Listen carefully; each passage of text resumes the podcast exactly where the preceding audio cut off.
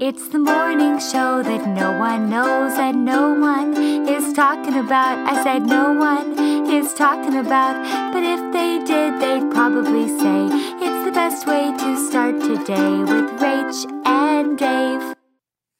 Oh, good morning. Good morning, humans of the internet, my friends, my strangers, the people who uh, jumped online looking forward to seeing Miss Rachel Hollis only to find this not Miss Rachel Hollis. It's me, it's Dave. I live here. This is my house. I share it with Rachel. She's writing a book today. So, uh, welcome. Stacy, what is happening? Ah, I hope you're doing well. Uh, I hope that everybody is doing well. I mean, I hope Stacy's doing better than most, but I am uh, hoping that all of you are doing well. Good morning, everyone.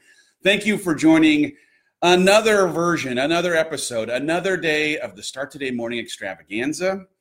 Here I am back in my office. Yeah, someone says, "Damn, it's only Dave." I I got to be honest. I am missing Rachel Hollis as much as y'all are missing Rachel Hollis, uh, but she is only 8,000 words away from finishing her next book. 8,000 words is not that many. That is a, a small amount of words relative to the number of words that are necessary to finish a book she is so close. She's going to be back on Monday with all of us.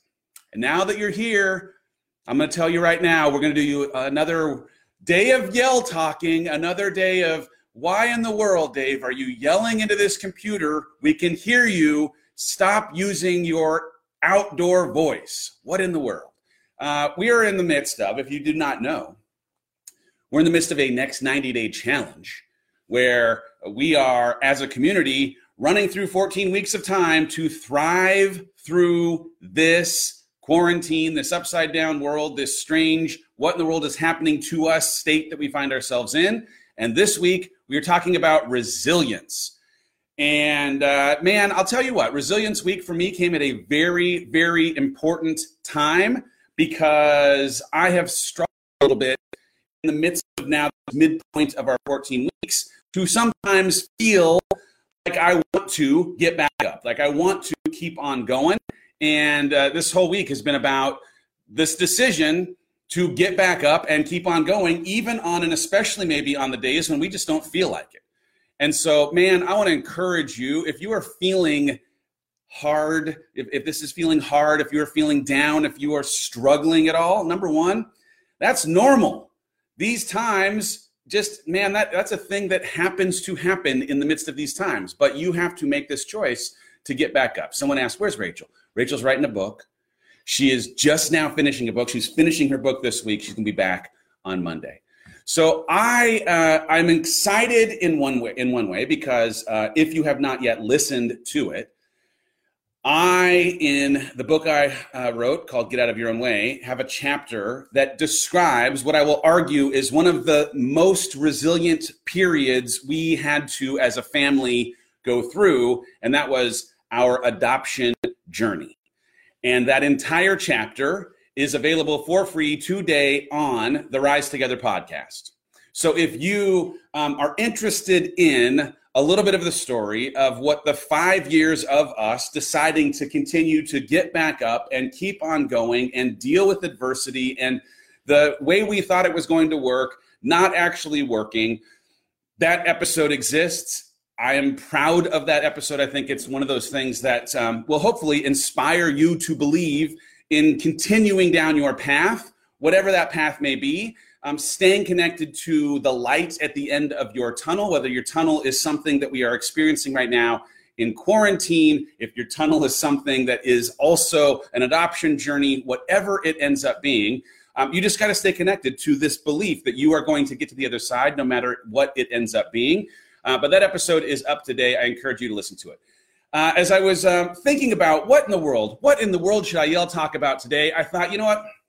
I'm just going to talk about what for me have been the consistent things that have existed in my journey of resilience. Because in just identifying that these are just the things that exist when you decide to stand in a posture of resilience, maybe it gives you a little bit of permission to be okay with it feeling the way that it feels because of this just being the price of entry when it comes to having to be resilient.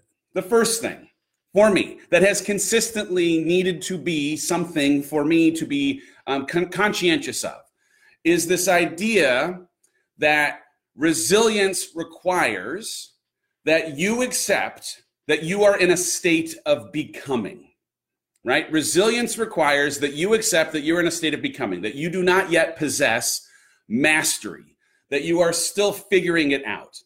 And for me, someone who uh, has ego like everyone else and is proud like anyone else, sometimes I didn't like the idea of having to get back up or the idea of having to keep on going because I didn't like the idea of not already being at my destination. The idea that I had to persevere, that I was still becoming, challenged a little bit of my mindset and belief in self and the, the way I'd like to think of myself as being further along the journey than I inevitably am at any given time. All of us are on a journey to becoming who we are ultimately going to become. And the idea that you can connect to this idea that you're becoming maybe gives you permission to become, right? If you want to write a book for the first time and you sit down, you start typing out the words, trust me, you are not yet an author. You are not yet comfortable getting words on page. You are not yet someone who has done the work to actually feel confident in your ability. You are becoming an author if you are trying to acquire the new skill of standing in front of an audience and speaking well, like you're trying to hone your ability to speak, you are not yet a speaker. You are becoming a speaker. You know, you're a speaker, but you maybe you're not yet a, a speaker who can stand on a stage and hold their attention, right? If you are still in this quarantine trying to figure out how to do this well, you are still we are becoming in this because no one knows what it means to be in this so the first thing i would suggest is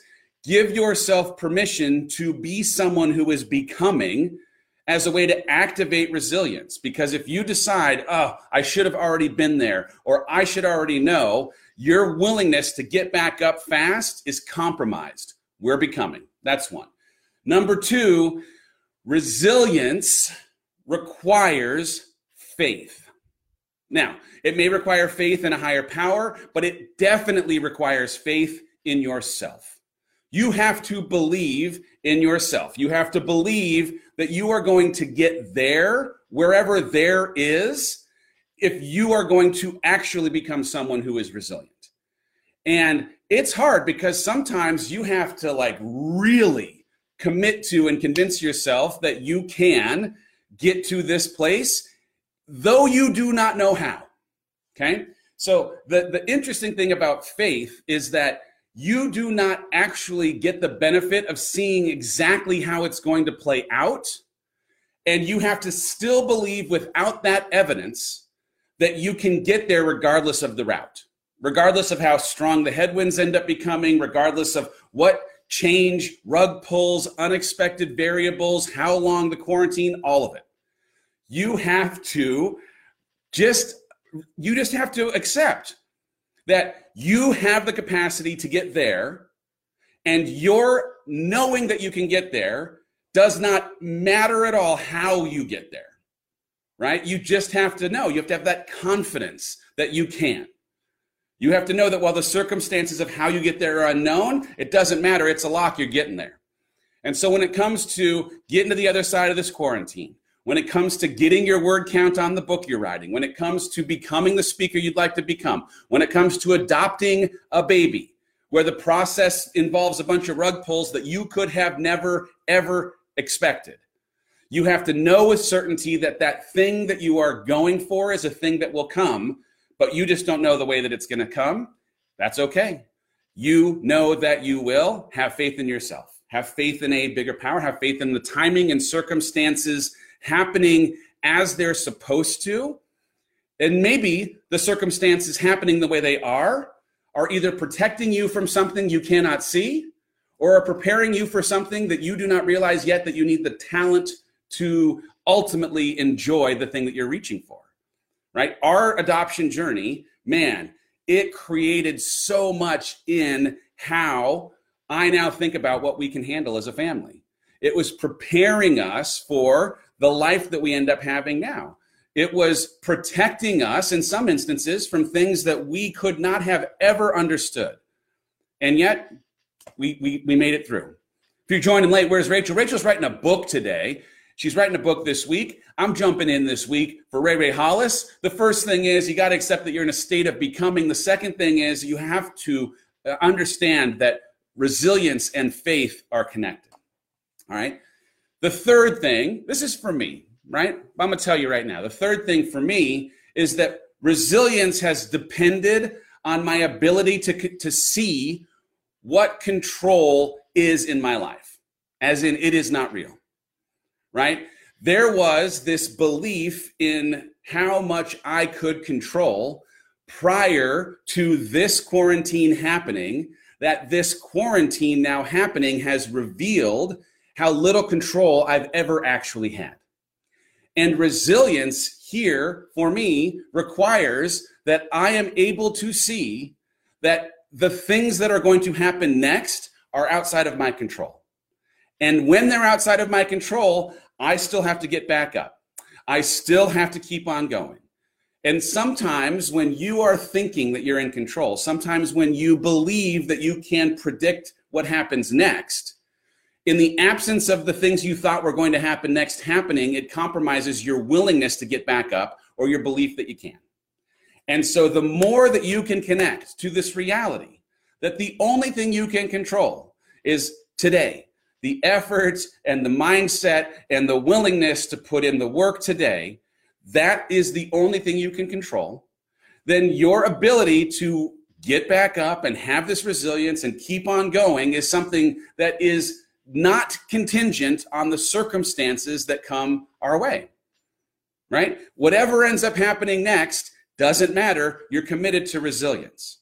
And the sooner that you can see that man control is not a thing that ever existed, it will afford you the opportunity to focus on the things you can affect today. Because that's the only thing that we actually can control how we show up today, right? Your attitude, your effort, how we do the things that we can actually do today, the willingness that we have to put effort in today, that's what we can control.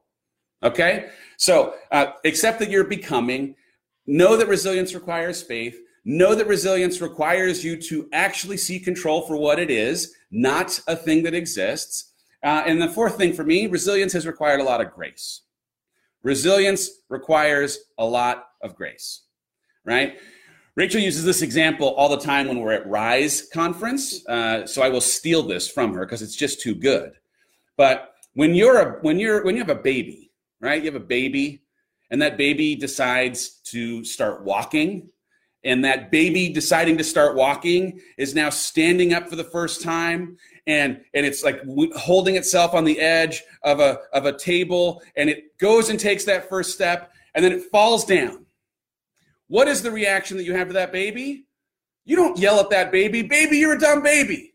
Stay down forever. If you can't walk your first time, you're never going to walk. of course not. You encourage that baby. You tell that baby how proud you are of that baby making that one wobbly step. You tell that baby how they can do it again. Get back up. You got this baby. That's for your first kid. By your second kid, you're like, stay down. We don't need any more mobile babies in this house. But the point is, right, when you're young and you're learning and you try and you fail, the, the, the instinct is, right, encourage them to get back up and try again when your kids learning how to swing a bat, catch a ball, ride a bike, whatever it might be. The way that you afford grace is a catalyst for the way that they become resilient. And so the more that you can connect to the way that you might encourage people to actually embrace a little of how they might to themselves afford the kind of grace that they would their young children that they're trying to teach how to do something for the first time to. Then it enacts it, it, it's a catalyst for the kind of resilience that you'd hope for. Get back up.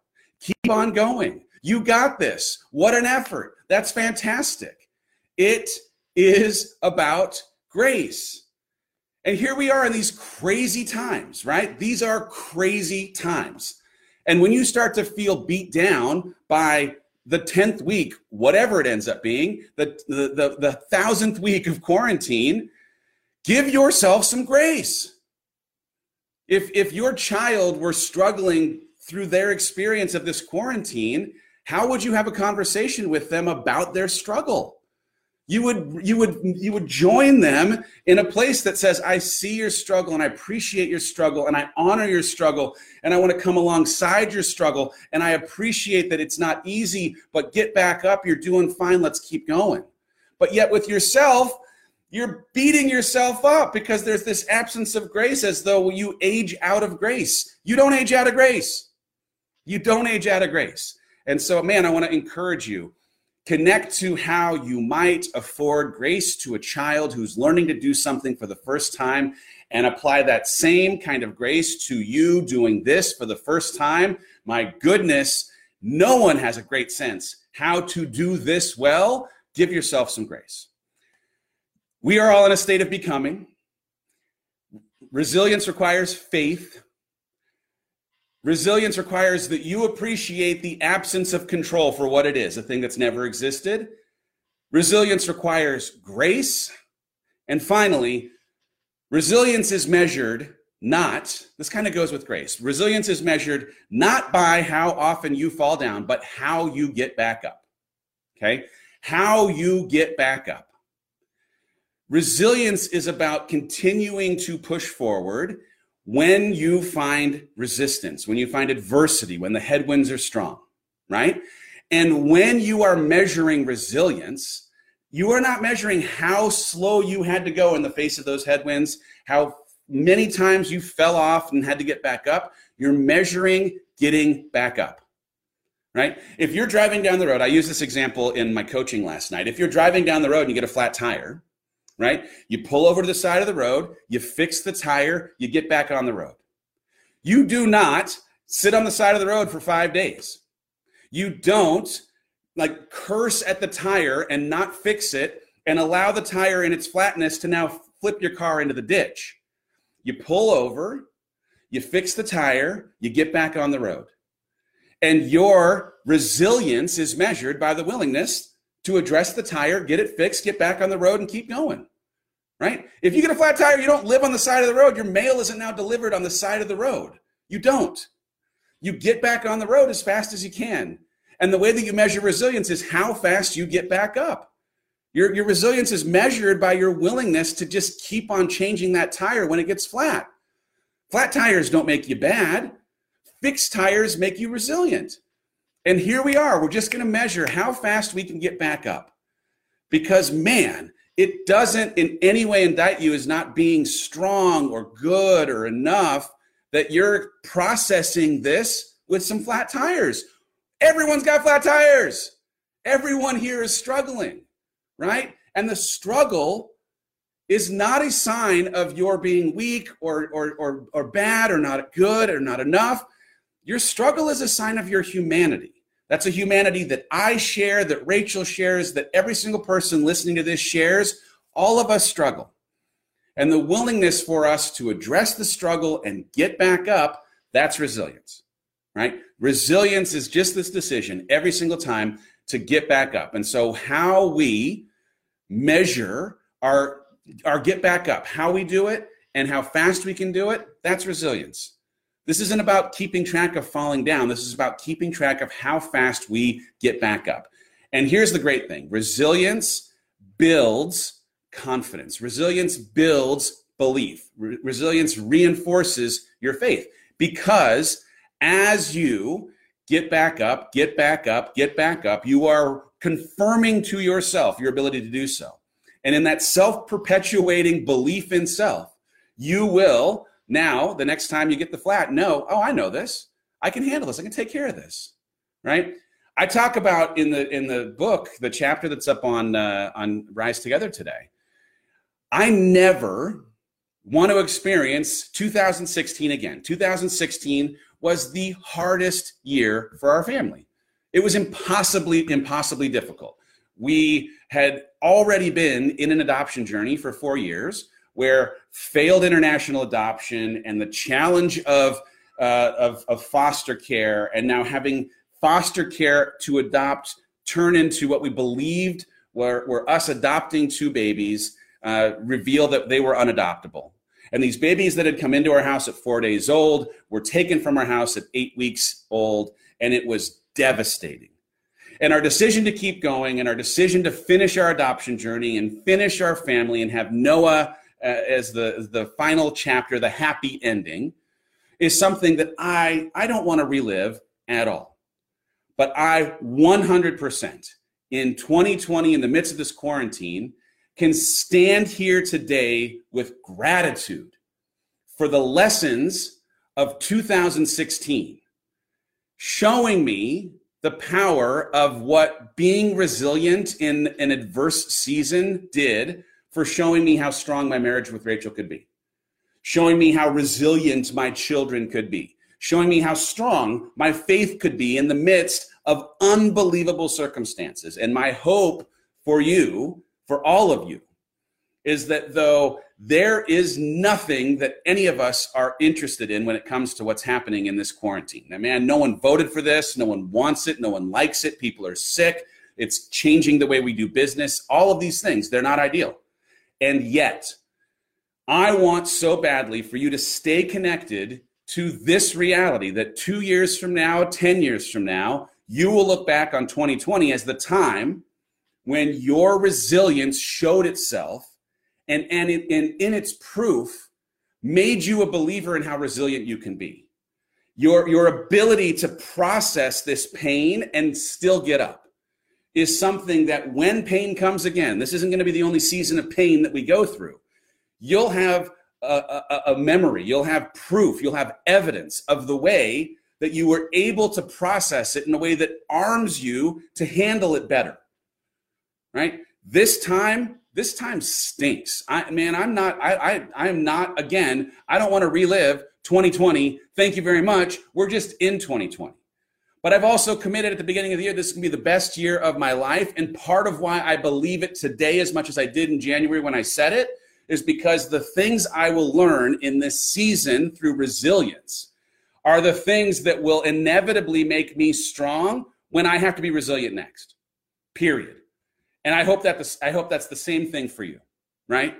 I, I didn't vote for this. I didn't want this. I declared that I'm going to have this great year. I still believe it to be true. And I didn't get a say in the circumstances during which my great year would, would show up. And part of why I believe it's going to be a great year is because I'm having to choose to thrive through resilience in adverse times. Come at me, bro. I'm going to grow my facial hair, cut my own hair. I'm going to get strong. I'm going to do this despite the fact that the winds are blowing hard, right?